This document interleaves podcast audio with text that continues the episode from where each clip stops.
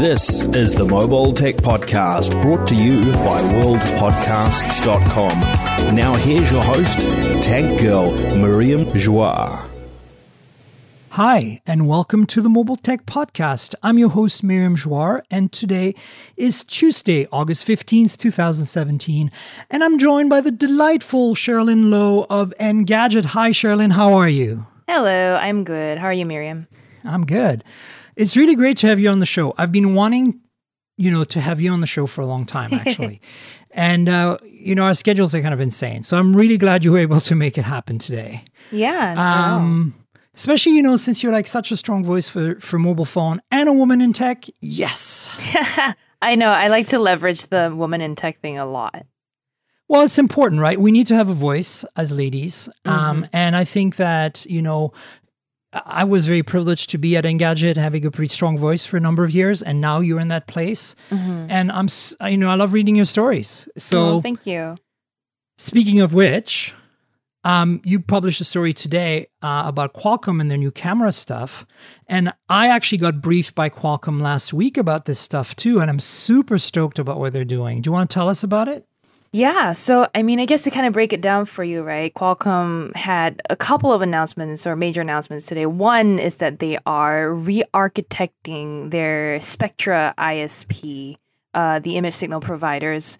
Um, and they're adding three new modules to their Spectra kind of camera module program. And uh, of the three, we, you know, we kind of all of us in, in, in tech zoomed in on this one called the Premium Computer Vision. Pardon the pun. Yeah. I don't know if I did that deliberately, but I like to No, that think was I was awesome. smart enough. um, yeah, no, so we all kind of focused on the premium computer vision kit, which basically does what Qualcomm calls active depth sensing.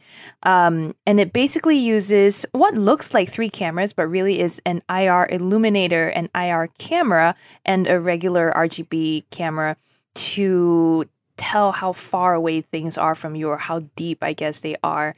Yep. Um, and to kind of kind of briefly explain how this works, uh, the IR illuminator shoots out a light pattern of dots um, using a filter, and then the camera, the IR camera itself, will read the pattern and kind of calculate how it warps over um, certain subjects and you know count the distance between the dots and therefore figure out mathematically how far away they are from the camera itself, uh, which Indeed. is pretty like smart.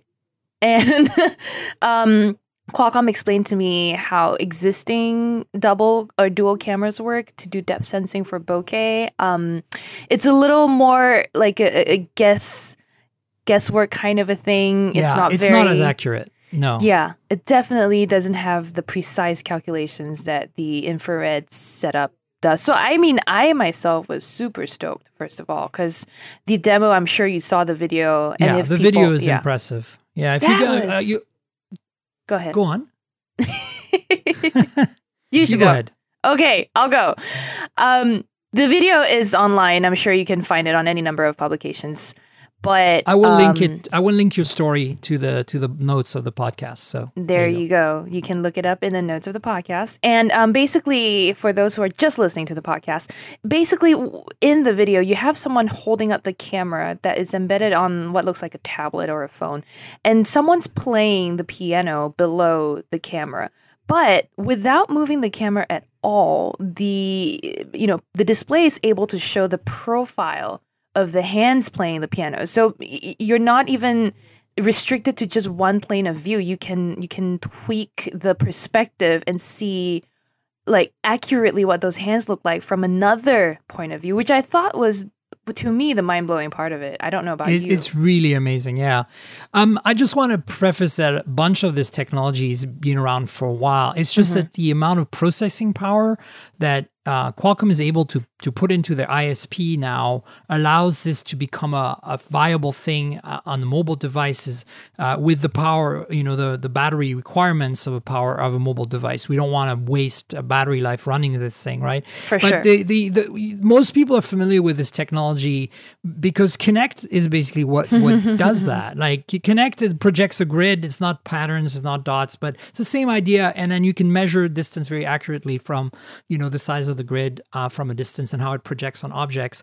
And but uh, imagine this in your phone with super fast processing power provided by the ISP. That's what Qualcomm demoed, and it's actually way more accurate than Kinect was because it's much newer. And the other advantages they didn't really talk about in their kind of press stuff, but uh, that are related to it is that you can now have instant, super accurate, pretty much perfect autofocus, right? Because you know how far an object is. So if you tap on the screen on that person, the infrared thing system knows exactly how far that face is. Yeah, they definitely didn't really go into detail about that. But And, and then you can focus there and then Yeah. have a perfectly in focus photo. In fact, you can follow the subject as they move away or forward or backwards from the camera and keep focus, which is pretty amazing. The other thing it allows you to do, as you already mentioned, is better better portrait photography where the edges of your subject are better defined so you can have a much sharper cutoff point for your you know fake blurring, fake bokeh, mm-hmm, right? Mm-hmm, yep. So I think it's going to help for just regular photography. And then on top of that, you've got all this AR stuff we can do now with that, right? Mm-hmm. A lot of the technology that's inside of Tango is becoming basically uh, commonplace on future Snapdragon devices using this ISP. So it means that your average phone, well, maybe not average, but your flagship phone next year shouldn't have to be a quote unquote AR phone like the Zenfone AR or like the Lenovo Fab 2 Pro to be a Tango device. It could just be a Tango device simply because it has this infrared imaging system built in. Definitely. I mean, I haven't seen it in action. That's the thing is like a lot of this is still theoretical. I mean, in Yeah. practical applications in, in the labs or whatever, but I need to see it in a phone. Like you said, it's going to come to like higher end flagship phones probably next year. And the fact that they can now squeeze this into a, a handset, like with the, I asked them the difference between this and RealSense and their answer was their understanding was that you know RealSense and stuff like Kinect can't fit into the thermal body of a phone, which I feel like has to do with size and Power heat dissipation Yeah, absolutely. and power consumption. Yeah. Yeah. Um, but yeah, no, that is super exciting, and I can't wait for next year's phones. Honestly. Good news, right? I mean, good news all around because I think all our flagships next year are going to be able to do AR and do depth um, uh, tricks uh, that are not quite possible today, and I think improves the speed of autofocus, better portrait mode, etc cetera, et cetera. It's going to be awesome. And since you know, I expect a good chunk of la- next year's flagships will have Snapdragon chips in them of some kind. Hopefully, um, we'll see that spread, right? I think so. I mean, I the you know, there's always that thing in the air with Qualcomm versus Apple going on right now, but it's not as if, you know, Qualcomm's partners are suddenly going to ditch, you know, Qualcomm and be like, "Yeah, no, I mean, Qualcomm's making more than chips these days." So it will see this tech filter out not just to the Samsungs and the Apples of the world, but other people who use Qualcomm chips who use their technology uh, are at least going to adopt this. So I don't know. I feel like it's me overthinking the whole Qualcomm Apple thing, you know, because that's going to Well- last for so long. I think you have do a val- have a valid point. Is that um, so far the demos we've seen with ARKit have been mm-hmm. really impressive. I honestly way more impressive than Tango stuff. I, mm-hmm. I have I reviewed the Lenovo Fab 2 Pro last year for Chip Check, and mm-hmm. I currently have a Zenfone AR to play with. And you know, honestly, Tango is still kind of like hit and miss. And when it works, it's magical, but it just still feels really clunky and doesn't really feel as polished as the demos we've seen for ARKit. So obviously one of apple's phones maybe all of apple's phones will have some sensor tech in them to uh, improve ar uh, sensing so that you can do ar kit type stuff. Uh, i'm looking forward to that. So obviously there's going to be some competition there but i think Oh, yeah. that there's a good solid foundation here for a lot of android devices to be at least competitive in that field next year if they adopt this this isp from qualcomm. So hey. Yeah. And I think we shouldn't just think about phones. We should think about other types of devices like and like, you know, Google um, VR headsets, the daydream type stuff. I for don't sure know. We'll see. yeah I don't Combining the know two, literally. right? Exactly. It would be really like room sensing, like depth sensing on a VR headset would make for a more immersive immersive experience altogether. Totally. And I think the other thing too is like, you know, Snapchat style gog- uh, uh, glasses, right, are Mm. going to probably become more prolific and more common in a few years. And, you know, having this kind of technology in them is going to allow you some really accurate head tracking and a whole bunch of other stuff. So, I mean, that Yeah. would be scary, but also cool. yeah, well, you know, I think we're heading that way, you know. Black Mirror, here we come. Yeah. Speaking of scary, but also wow, um, Uh. your LeEco story you wrote a few weeks back Yeah. uh, with Richard Lai. I have to give credit where credit is due, everybody, Yeah. right? But you, you're the main writer, and and I want to kind of hear you tell us a bit about this whole this whole saga because you know I've always been very critical of what they're doing Mhm. um, but more on the product, you know, side of things. But uh, Mhm. you, you know, you looked at the whole picture. So, you know, what what is the takeaway? What is the story here? The story, I think, is that they. It seemed like a a bit of a culture clash, um, and I think I'm I'm starting from the middle of the story. Let me backtrack a little bit, right, for people who don't really know going into this what this is. LeEco is this Chinese tech startup about ten years ago ish that um kind of sped to the top of China's version of Nasdaq within like like like I said 10 years. And um you know saw a lot of growth. It was a TV streaming service back then but in recent years since say about like you know the past 6 years or so it started looking at hardware. It started to you know aggressively develop a vast uh portfolio of hardware products including TVs, smartphones, you've also got cars and bicycles. It's a lot of weird crap coming out of that company. Um but then last year uh, about in September or so I you know the details are a little bit beyond me at this point because there's so many dates. But um they started to officially come to the US um with this huge splashy event but even before that, if you've been paying attention to Chinese news, you'll know their founder and CEO Jia Yueting. He's a little bit of a suspicious character in that. Yeah. He, he- yeah, he he's got some kinds of political dealings that aren't very.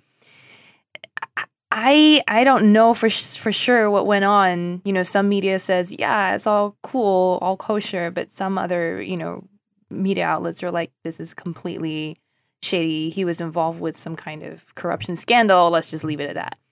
Anyway, so that piqued my interest, and that in about and before they came to the U.S., I was paying attention to what they were doing in in terms of sketchy stuff. And then when they came to the U.S., I was like, haha, this is when they're going to start, you know, coming under scrutiny. Is what I thought, and it turns out that's what happened. I think they came into the U.S. and started selling their phones here, started to take on, you know, b- make a lot of big claims about how they were going to be, you know, the next Tesla. They called Apple outdated. Um, they said, I mean, they they were being called the Netflix of China as well. So there's a lot of accolades sort of tied to that company, and so they drew a lot of attention. Right. But then late last year, news out of China surfaced that they weren't paying their vendors on time or they weren't even paying their vendors. Then you got um, people suing them again for the same things like unpaid bills, but then they start letting, you know, employees go with more stories of not paying them things like severances. And these are all reports. I don't know for certain, you know, any of these things. I mean, we have obviously a bunch of anonymous sources who've told us things, but to the best of our ability, we try to verify these as much as possible. So I can't tell you anything that I haven't verified that I haven't written about. Um, but it's just started to look very suspicious. Um, and then in January, I had the opportunity to interview some of their executives at CES. So I was Uh-huh. like, why don't we just make a story out of them? Why don't we look into this? So I asked them straight up about them. And to their credit, the US operations people who were hired in the US were actually pretty straightforward and they weren't they didn't feel shady. They were like, yes, we understand that we've got a bad reputation. Um, but you know what? There's a lot of confidence in our business and all of that stuff. It was just really strange because then when you ask them about how China itself, the the China arm of the business is they don't really have an answer because they don't they I don't think they know what was going on or they didn't want to say.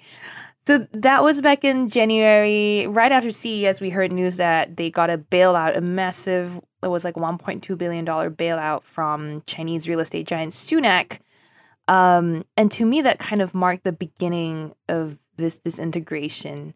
If you kind of look at um, the the news that had happened in the later half of 2016, they had made a lot of big promises too, right? They bought Yahoo's, I think it was Santa Clara site.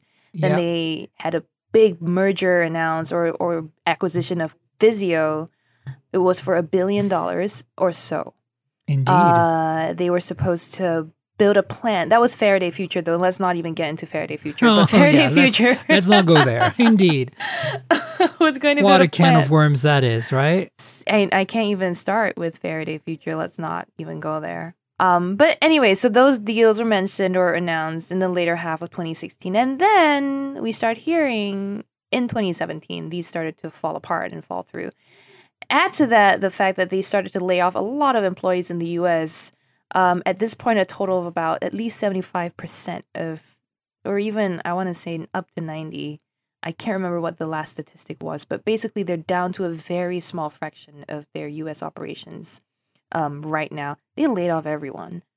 Yeah. Um, It just it just looked completely ridiculous. And then Jia Yueting stepped down as the CEO, and then he continued to step down from other positions he held at the business, all the while kind of keeping, I guess, a, a, an eye on things still. He still sort of feels like he's somewhat in charge, but not running wild as he was before with the money that people gave to him. And to be clear, this is a company that has a publicly listed holding company and then a privately owned like hold parent holdings company. So it's not difficult for this kind of an organizational structure to mask losses if they needed to. I'm not saying they did. I'm saying there were suspicions that they were doing that. And I spent a lot of time looking at their Chinese financial reports and annual reports, and I couldn't follow the money as hard as I tried. And I used to work in investor relations, so dealing with like annual reports and these kinds of documents is not difficult for me, but I could not figure out where their money was going. Yeah. Um, It just was so weird. So anyway, the the whole nasty full the full dirty laundry story we you know is still on our site if you care to read it and i think It's a good Miriam. story. Yeah, I will link it to in the show notes. You know, my my impression was always that there was something fishy about the whole thing. Mhm. And and then the you know, I work with a lot of startups and for my consultancy that are based in Taiwan and China. Mm-hmm. And uh, and so you know, I'm obviously pretty attuned to the cultural differences. Uh, Mm-hmm. and and it's interesting because you know, I was like I've I've you know I've worked with a lot of different companies and I've never seen anything quite this shady before, right? i know And so that's kind of what what my first instinct was. And then the next thing you know was, you know, I, I was invited as a journalist to visit uh, Beijing uh, with LeEco back in uh, about a year and a half ago. And uh, when they were launching the Le, Le Pro 2 and Le 2 phones, just so just before they did the the Le Pro 3 and Le 3 that they launched in the Yeah. US. And um, you know, kind of like wined us and dined us to show us, you know, what uh, how they were going to enter the U.S. market. Basically, they didn't say that they were going to launch these specific phones, but something similar, which, as we know, turned out to be the the three model. Uh, but um, you know, it was kind of weird because they didn't really give us a chance to actually try them out, or or really, it was kind of like very much all for show and no substance. And yeah super badly organized. Uh, and I was like, wow, like, and these, you know, these people clearly don't know what they're doing, and they want to come to the U.S. Well, you know, let's see, let's see how it goes, and let's give them the benefit of the doubt. And but the biggest thing that I found out, I, I know a few people who've worked for them or with them, uh, and the takeaway I get from talking to them, and in general from you know talking to people like you who've investigated them and stuff, is is that they, you know a lot of it was lip service. They would hire these really high profile execs in the US, but these people really had no say, right? Mm-hmm. Uh, and and that's actually pretty typical of a lot of foreign companies coming to the US. And it's mm-hmm. unfortunate because you know different markets have different needs, and if you're going to hire local people that you know obviously know the market well, you probably should give them some credit and or some freedom to uh, to you know come up with a plan and a strategy on how to make your product successful in their own you know turf on their own turf right and yeah. I, I never felt that's what it was i felt like to me it was like we're a massive chinese company with a lot of success and we want to show that we're relevant in the us even though we don't really care about the US market because it's only going to bring us maybe like 1% of our mm. income. You know what I'm saying? But that way we can say we're the first chi- successful Chinese company in the US. You know what I'm saying? Maybe we can yeah. beat Huawei to the punch. Uh, that's always kind of the vibe that I got from LeEco. Um, so yeah, it's very weird. It's always been there, very weird. There are so many different pieces to the story. I mean, if we look within just within their US operations itself. I mean, some of the things you hear and some of the things you even read on Glassdoor, it's very it, it feels very disjointed. There was still a divide between the way the Chinese um, HQ people would run the business in the US versus the way the people they hired in the US would run it. Like it, it just felt very different. Some of the Glassdoor reviews um, mentioned that there was a throne they would carry out just when you know Jia Yueting was visiting the office, and and you know they would rent furniture to make it look like it was a real office. It was just so strange. it was ridiculous. It was wow. all for you know their image. For and sure, to that yeah. point, if you read the um, so Vizio this year filed a suit against them, or two suits actually against them, and if you read their documents and what they say, it is hilarious. They you know Vizio straight up says that a LeEco's financials was already in shambles when they made that offer, and they only tried to do the deal because it would make them look stable. It would make LeEco look stable, and therefore they did that. And and they've you know not paid the um, breach of contract that Vizio is claiming they have for not following through on the merger. So there's just a lot of you know, I mean, if Vizio is right, and you wouldn't, a company like Vizio wouldn't go to court with those statements on record if they didn't think it was true. So you got to believe there's there's a lot of truth to that. And Definitely, if a Vizio, yeah. if if a company like Vizio is saying that, I really don't think I really don't think LeEco, you know, sh- has anything else they can do other than completely revamp or completely admit where they've been wrong and do something altogether different. So the question for you as a tech journalist, beyond your in, your your investigative journalism, which you know was pretty awesome, uh, mm-hmm. just looking at it from a product perspective, there's obviously uh, pretty good deals to be had on LeEco products right now that are still being sold on their mm-hmm. store here in the U.S. Would you say stay away because you don't know how support and warranty is going to work if they fold or go out of business in the US? Or would you say go for it because I actually think the products are pretty good, even though the user experience is a bit of a letdown because it pretty much looks like they basically translated the Chinese experience to the US. But you know, on an Android phone like the LeEco Pro, Pro 3, Le Pro 3 is a pretty powerful phone for the money, and you can, or at least it was when it launched, and you can skin it to be, you know, a bit more um, to your taste, I guess.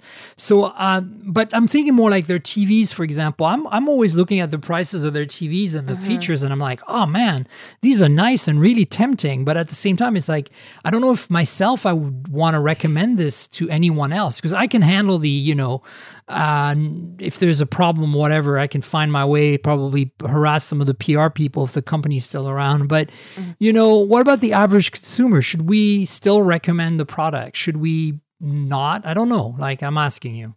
I have had people actually ask me, right? Someone emailed me after the investigation went up to say, hey, my TV isn't working anymore, and LeEco's support site is completely broken. Like, they were calling the helpline and the helpline was disconnected. And I called myself and verified it was disconnected. So I actually reached out to LeEco and was like, your entire support system is down. Your chat is down, your email is down, and your phone is disconnected. Are you not paying your bills? And they were like, two days later, they replied, yeah, no, our system's back up. So there was an outage at least. We don't know the reason. Um, and it's and it's things like that that make me hesitate to recommend it, even if it is actually seemingly a good deal, right? Because their phone, I reviewed it to the Le Pro 3, beautiful hardware. I can't say much of the software because, like yeah, you said, it's, it's pretty bad. a, a skin, it's a Mandarin translation, which it's fine for me because I read Chinese, but it doesn't work for, you know, an American average Joe that only has 400 bucks to spare and wants to buy a high end phone. No, if you want to do that, buy the OnePlus. That's just a much better Right. phone for your money. There's so many better options out there from companies that aren't being shady that I really don't think. I personally wouldn't recommend it to any of my friends, to anyone that's a reader. I don't want to hate on the company too much because they have, you know, at least on the US side, been very frank about their problems and have been, I believe, trying to address it. I'm not sure you know, moving forward, what their plans are and their message is going to be. But again, I don't want to, like I said, I don't want to hate on someone when they're down in the dumps. But right. as it stands, I can't recommend it. The TVs look great. I saw them at CES. I was like, They're really some- nice. Yeah, good tech for you know reasonable prices, and that's the reason a lot of them, even a lot of people, even bought them in the first place. But it's like now, you don't know, and that sense of uncertainty is not worth the savings. Yeah, I feel the same way. It's a, it's a tough one because you know the phones, as you said, they're the phones are okay, but they're getting a bit long in the tooth now because they're Mhm. like they're released in the fall last year, uh, and they're obviously you know you can reskin them. So there's two. You can look at it from two ways, right? It's if you can get a really good deal on it and reskin it and make it your own, great. If not, then you the user's experience is kind of meh. But the TVs, from what I gather, are pretty cool, and Mhm. and that's kind of the tough one for me. It's like because that's well usually the one people ask me. They don't ask me about the phones. They ask me about Yeah. the TVs, right? But as you said, like if support is not online anymore, like that's already the beginning of the end. I mean, who who's going to want a TV that uh, you know doesn't have any support in case something goes wrong? Because if something goes wrong in an electronics product, it's going to happen the first few days, Mhm. right? It's usually not going to happen, or you know, or it's planned obsolescence and happens two or three years down the road. Yeah, But it doesn't really happen like six months in, right? yeah. So it's tough, yeah, for sure. I have a hard there time. are there are also other good TV brands though. you it's not like you're Right. you're you know stiffed for something. It's not like you're having a lack of options. If you want an affordable TV, there's TCL. If you want TCL is know. a great choice for sure. yeah. So so don't and they're also Chinese if that's what you're looking for. I don't know why, but well, you know, that's the thing. You have to admit that the Chinese have a manufacturing might that Mhm. makes really high quality products, uh, hardware at least, at incredibly affordable prices, and it's hard to beat them on that. Mhm. Um, and and I think that that is a super awesome competitive edge, right? And yeah. you know, the first company that can leverage that hardware and that manufacturing might, but bring a user experience and a software experience on top of that, like the first Chinese company that can come to the US and do that, will be really successful. But we haven't quite seen that yet. Huawei is starting to get there with their phones. I think their UI user experience ex- is ex- like improved radically over the last year and a half, two Yeah. years. But I like again, Huawei, yeah. until they get sold by a carrier, they're kind of going to be irrelevant, right? Because they're not going to be a mainstream product. So, I don't know that we should um, discount that though, because carriers are slowly becoming less and less part of the conversation. I agree, Because- but for the mainstream, they're not, right? Oh yeah, you mean like people not like yeah, I mean, people still walk world. into a store and finance a phone instead of like rolling it to their plan subsidized. They still finance a phone with no interest, you know, like seven dollars a month or whatever. Yep, that's what and I do. and they they but they don't really go. A lot of them don't go to Best Buy to buy an unlocked phone to do that Right. yet. You're right. That is I mean, you and I would do that, but I think that uh, until we start seeing people who don't read Engadget going to Mhm. Best Buy and just financing a phone uh, with no interest over 24 months and getting their contract separately, well, not contract, but you know, plan separately. EIP, yeah. Uh, then you know, then I think maybe Huawei has a chance. But until then, I think the care having the carriers on board would really help because then the brand becomes relevant, right? Because right now, when you talk anybody who is not in tech and you talk tell them Huawei, they're like who? Yeah. Or if they know about them, it's because they bought like a, a twenty dollar phone on you know some prepaid carrier, and it's like a total piece of junk, right? Used to be the case for me, yeah. Yeah. So I don't know. It's a tough one. Um, So moving on, I was uh, there's a couple of news stories that I saw uh, on Engadget since it's really what I read the most. I mean, it's hard when you're an Engadget alumni not to read Engadget every day, guys. A lot of people ask me that they're like, "Why do you always put links to Engadget?" I'm like, because they're my buddies. Like, hello, I work there. like, of course I read Engadget. But we also happen to have the best reporting. Um, Well, you do. You, I, you know, duh. Um, so obviously there's that. But um, I was excited to see a story uh, about the. It, it's actually somebody on XDA forums did this. They they took the Pixel camera app with all its HDR plus madness Right. and kind of freed it from the Pixel and Pixel XL and made it available as a side loadable APK uh, for any Snapdragon 821 and 835 phone. And you know, I know I like my photography, so I was very excited about about that. Uh, Jon Fingas wrote that story. John Um, Fingas have writes you- every story. I know John. It's that was the case when I worked there too. Uh, John would write 500 stories a day. Uh, only only every now and then Richard Lawler would beat him uh, in the number of news stories. But um, but look, I, I want to know: did you, did you try this? Did you are you excited by this? Like, uh, what kind? What is your main phone right now? I am going to upset you with my answer. No. I use iPhone. What's wrong with that? What's wrong with No. that? There's nothing wrong with that. I mean, I absolutely adore the iPhone 7 Plus's portrait mode, but we can get into that later. To answer your question, no, I haven't tried to sideload or install the Pixel camera app uh, standalone into any other compatible Android phone just yet, but I can see the excitement. The Pixel, uh, those cameras are surprisingly good. I have Yeah. a Pixel uh, Plus. Is that what it's The big one, the XL. The big one, yes. Thank Yep. you. The XL. Oh my gosh. Do I even work in tech? No. Um, We'll just pretend that never happened. These are not the droids you're looking for. There, I just erased. there you go.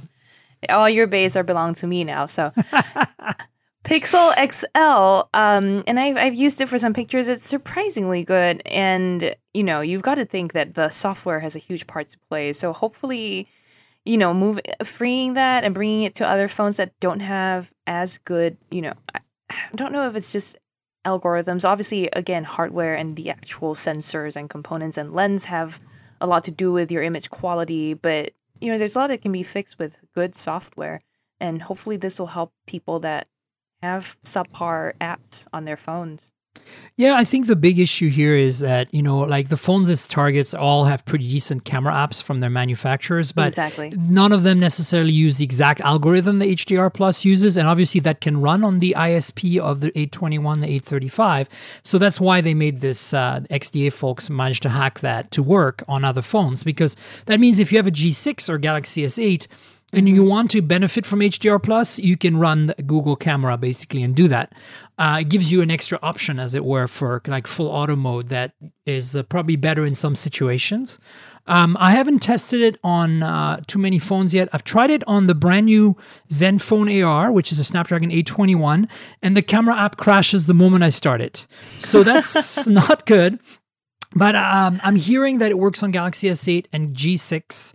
Uh, At least those are two pretty strong candidates on OnePlus 5, apparently, as well, which is uh, desperately in need of a better camera app, to be honest. Yeah. Um, very disappointing. I mean, you come from an iPhone 7 Plus, and the only other phone right now that we all know that has an optical zoom, like a permanent optical zoom telephoto lens, like the iPhone 7 Plus, is the the OnePlus G- 5.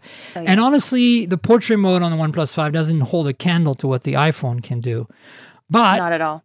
But you know, rumors are that the Note 8 might have a telephoto lens, and if it does, I'm wouldn't be surprised if Samsung might be the first one to give Sa- uh, Apple a run for its money on portrait mode. Um, I'd love to we'll see, that.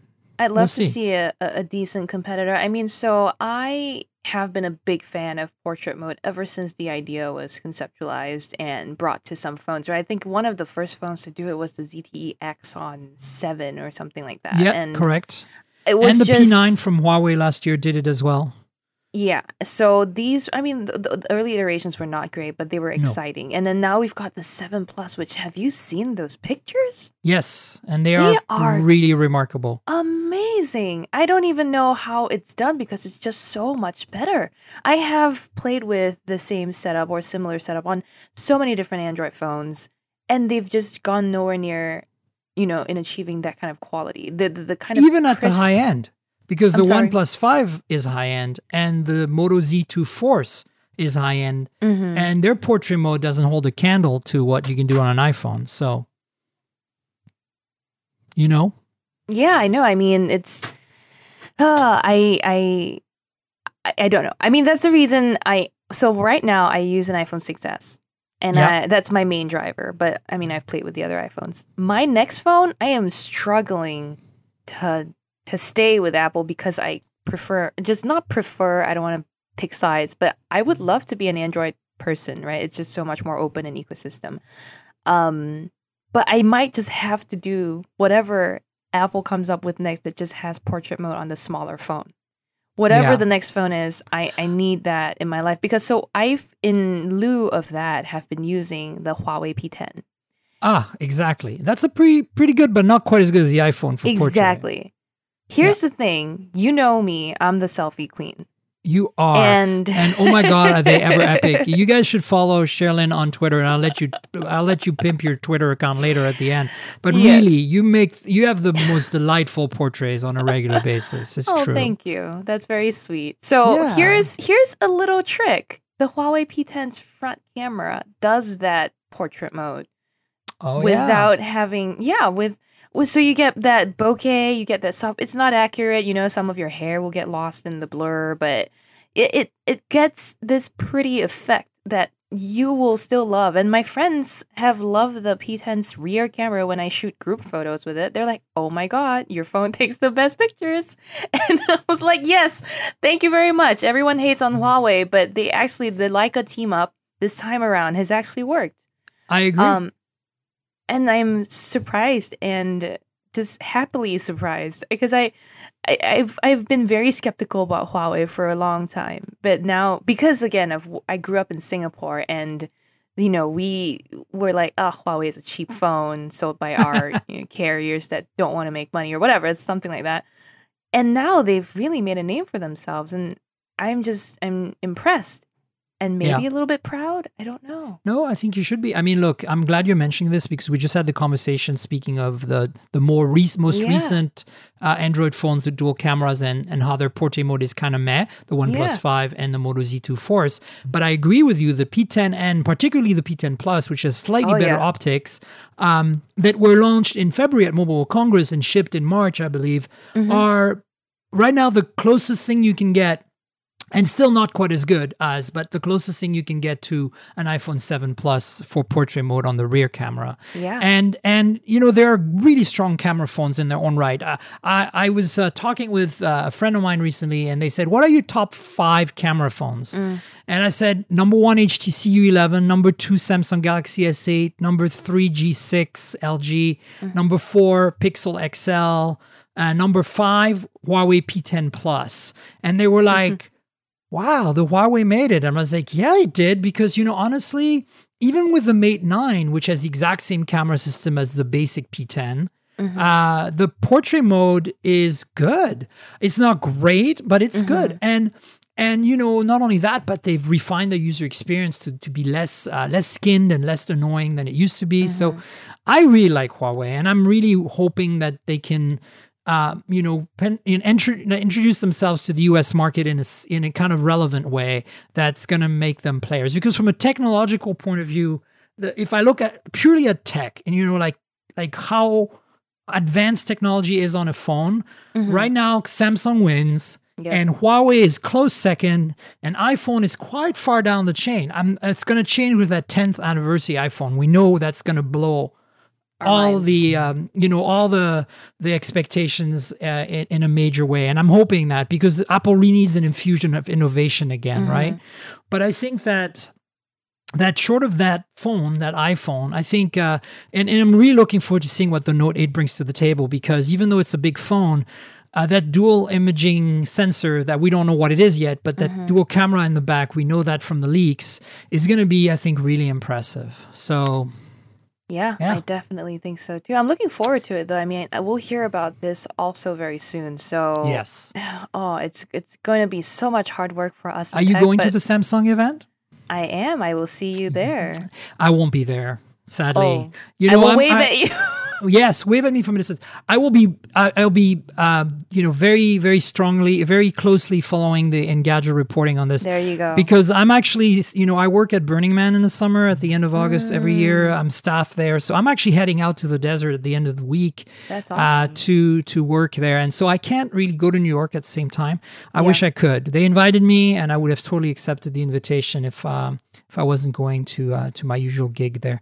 But uh, that being said, uh, there's another phone that I'm really excited about. We're also going to find out about this phone, I think, around IFA time frame, um, and right around the time I get back from the desert, which is the LG V30.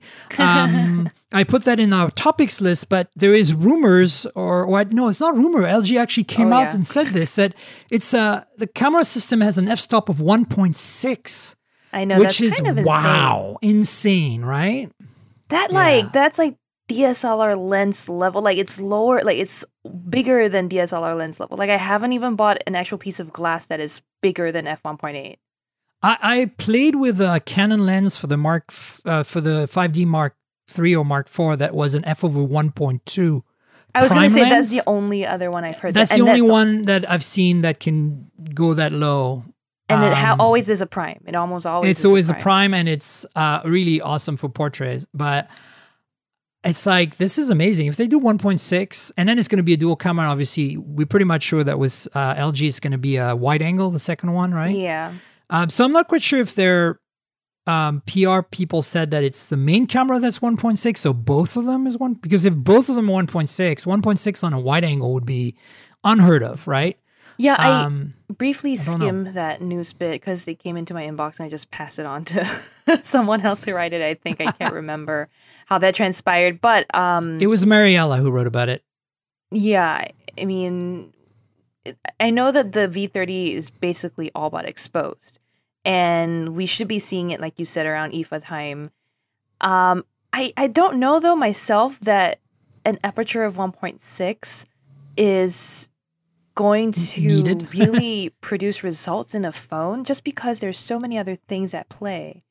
You've got sensor size, you've got you know literally what kind of lens is on there, you've got the software as we were just talking about. There's so many things that can mess it up.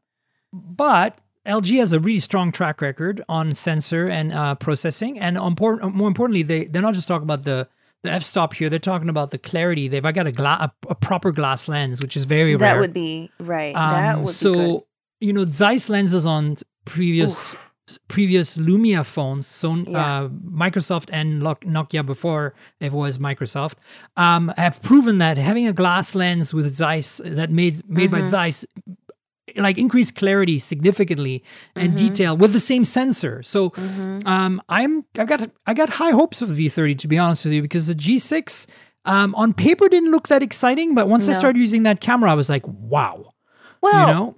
I mean, the, so what? The G6 was at MWC, right? And Yeah. it was for me the kind of the the thing that stole the show from for LG was the screen aspect ratio and Oh the my fact God, that yeah. it's and that his camera could do this split screen thing that was so cool. But then it kind of stole my attention away from the actual image quality. I know they were, you know, it took decent pictures.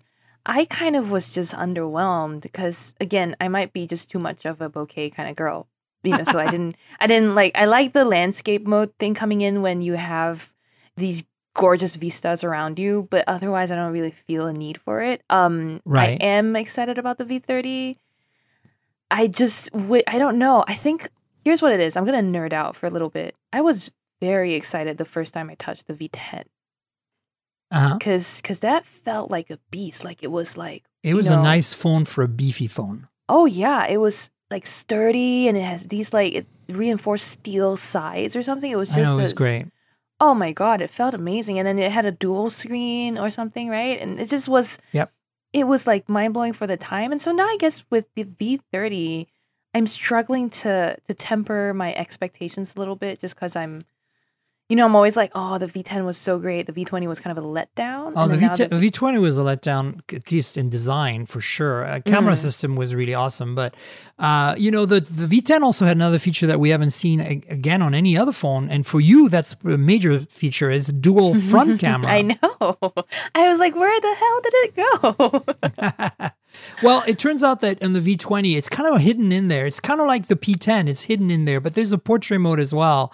It's not, it's not called that, but it, there's there's like a synthetic uh, uh, bokeh synthesizer type thing uh, because you know. P- uh, there's also a, a, chan- selection of angles. You can go wide or narrow, which Mm-hmm. Yes. is is kind of cool because it's a single lens. You know, how do they do that? It's just all processing, but it's uh, it's got some kind of options there. I think the G6 has those as well.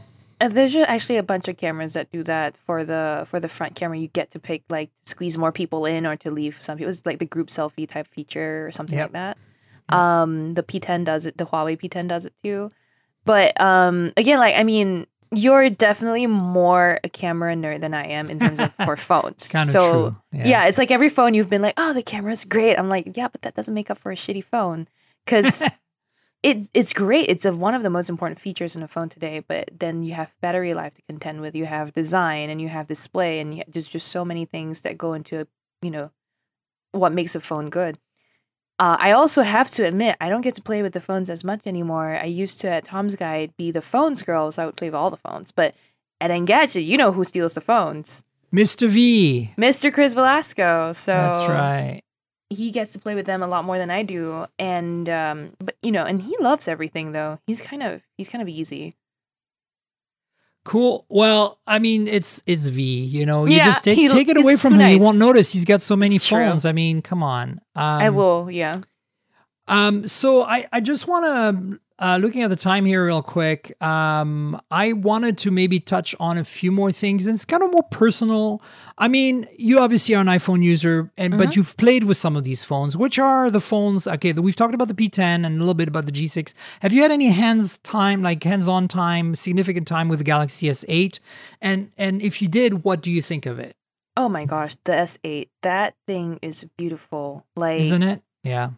I can't. I even like when when V in his review for us wrote that it was like a river stone. I mm-hmm. was like, that is so accurate. That is like, that is the best way to describe. It was polished and it just feels different. I I personally do not like the new aspect ratio because even though they're like, oh yeah, no, the but that's what the content is these days. That's the format everyone uses. Nah, it doesn't make sense to me. It just looks a little weird, but I think it takes me getting used to it.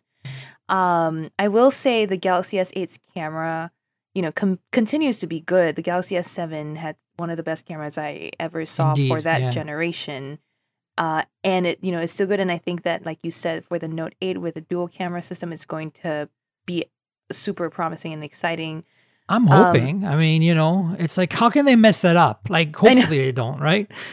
They they don't. I think Samsung has learned a hard lesson that you have to QC everything. You have to do such good quality control before you release anything now in the future that I think I Fingers safe. crossed. Yes. fingers crossed it will do a good job. But I will say I am disappointed with how Bixby was rolled out. Not Oh, what a disaster! Oh, I know. Right? Oh man. why why launch a phone with its one of its main features just anyway i've complained about this since february i can go on um yeah, I just, I honestly, I don't even see the point of Bixby. I get that you can access like shortcuts into the phone's operation, which is yeah. cool. But I think we're gonna get that from Google eventually anyway. And I mean, Assistant is such a better experience, and and you know, especially if you're heavily invested in the Google ecosystem, it just. Mm-hmm. It feels like a real AI half the time, you know. Mm-hmm. I mean, I've, Yeah. yeah, I've had to use. I've been using Google Assistant. I mean, on on smartwatches because I review them a lot, and it's just so much easier. It's it's intuitive. I don't know that Bixby doesn't have a place though. I think Bixby for someone who's so heavily tied into a Samsung ecosystem would be useful, especially if you've like got a SmartThings hub, a, a Samsung refrigerator with the camera that shows you what's inside the fridge. Oh my gosh.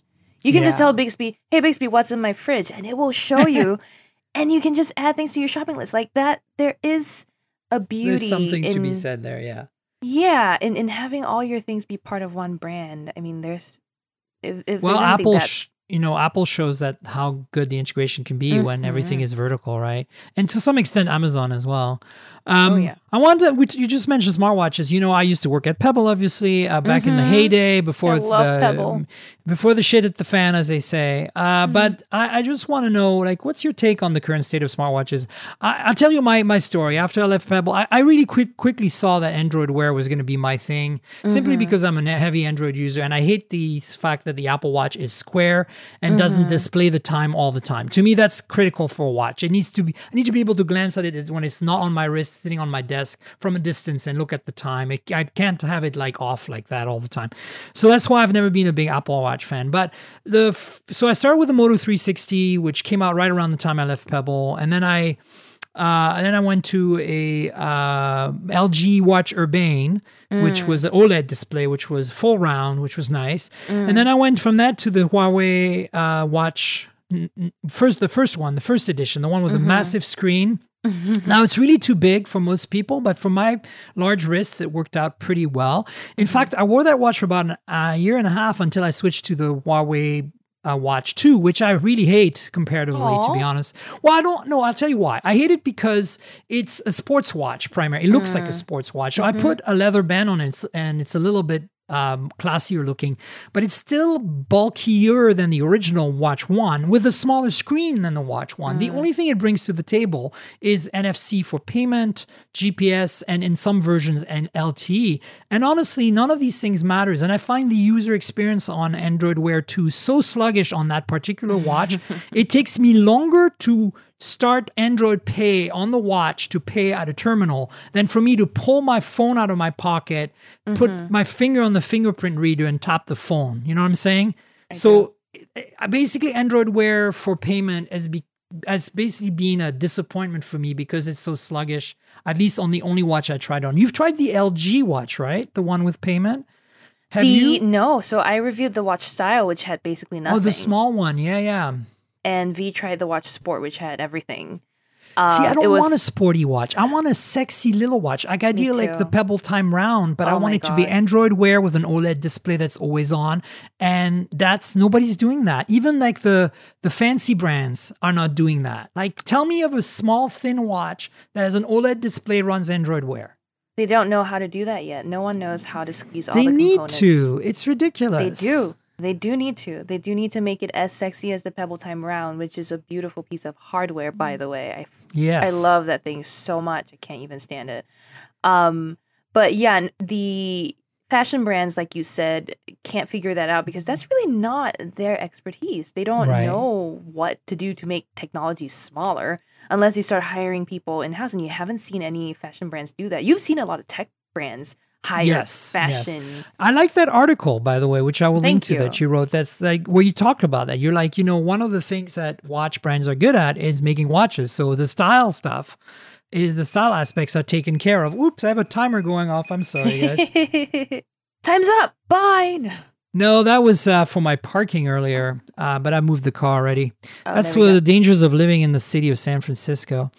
But anyway, what I was going to say was, uh, you know, I think that article is interesting because you're right. Like, it seems right now the excitement is on that in, in that camp, but they don't have the technological know-how to really make the watches we want, right? And that's why the tech brands that remain in the space need to keep doing what they're doing, or we're never going to see smaller watches. So, to your point, the Huawei Watch 2, it feels bigger, I think, because of that ceramic bezel that they added to the face for beauty's sake. Um, Right. But it adds weight as well, in my opinion. So, I don't know. I'm with you. I'm not a big fan of that sporty look, but it's not the worst not ugly. thing.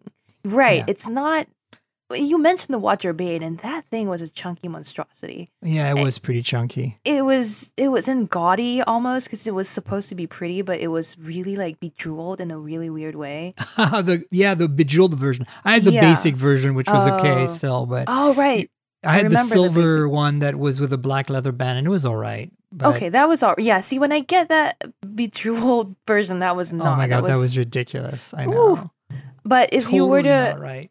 If, if if we're talking about smartwatches in general, I mean, I don't have an Apple Watch. I really should because I use an iPhone, but I don't.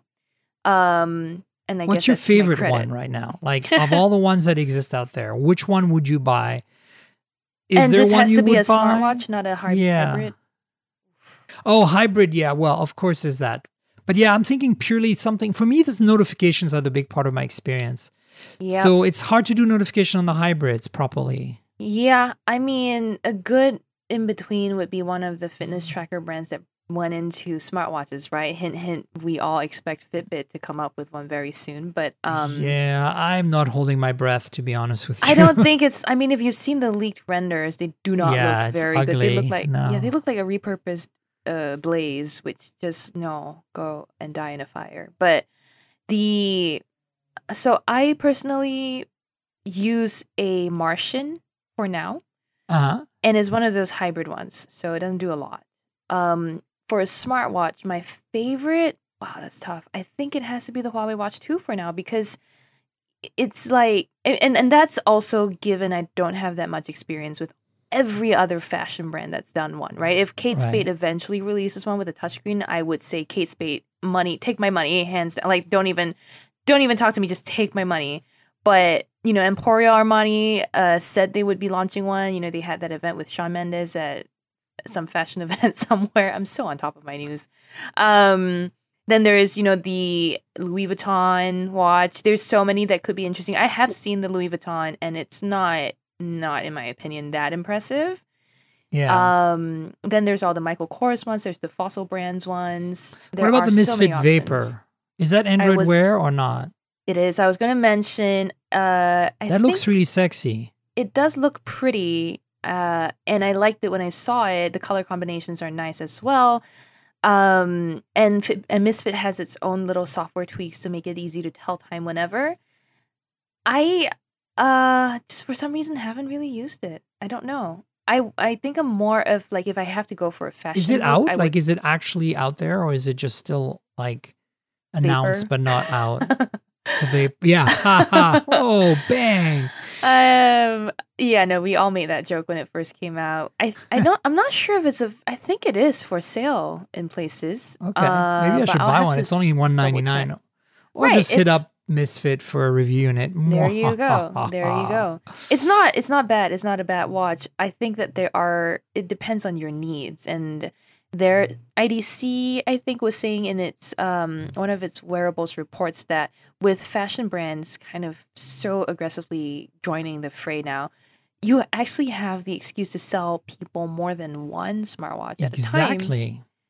And that's good for good news for the industry, but not good news for us. However, it does mean that like hopefully Android Wear will get its act together to a point where it's one software across all the devices, right? And then if I put on one, another will know that somewhere else it's being used and and be able to keep track of what I'm using and where I'm going and all of that stuff. That would be ideal.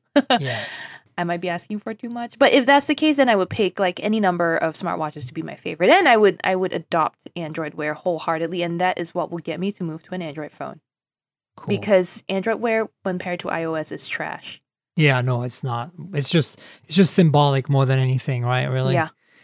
Yeah. Um cool. Well, I mean, I think, you know, um smartwatches I- mean, I'm still pretty bullish. I think that smartwatches are, you know, a niche for sure. That I think they've always meant to they were always meant to be one. I don't think I never had any illusions when I was at Pebble that we wouldn't become huge. Like I and and I think who any, anybody who did was just not in tune with the industry. Mhm. Um, but at the same time, you know, accessorizing and fashion is a very personal thing.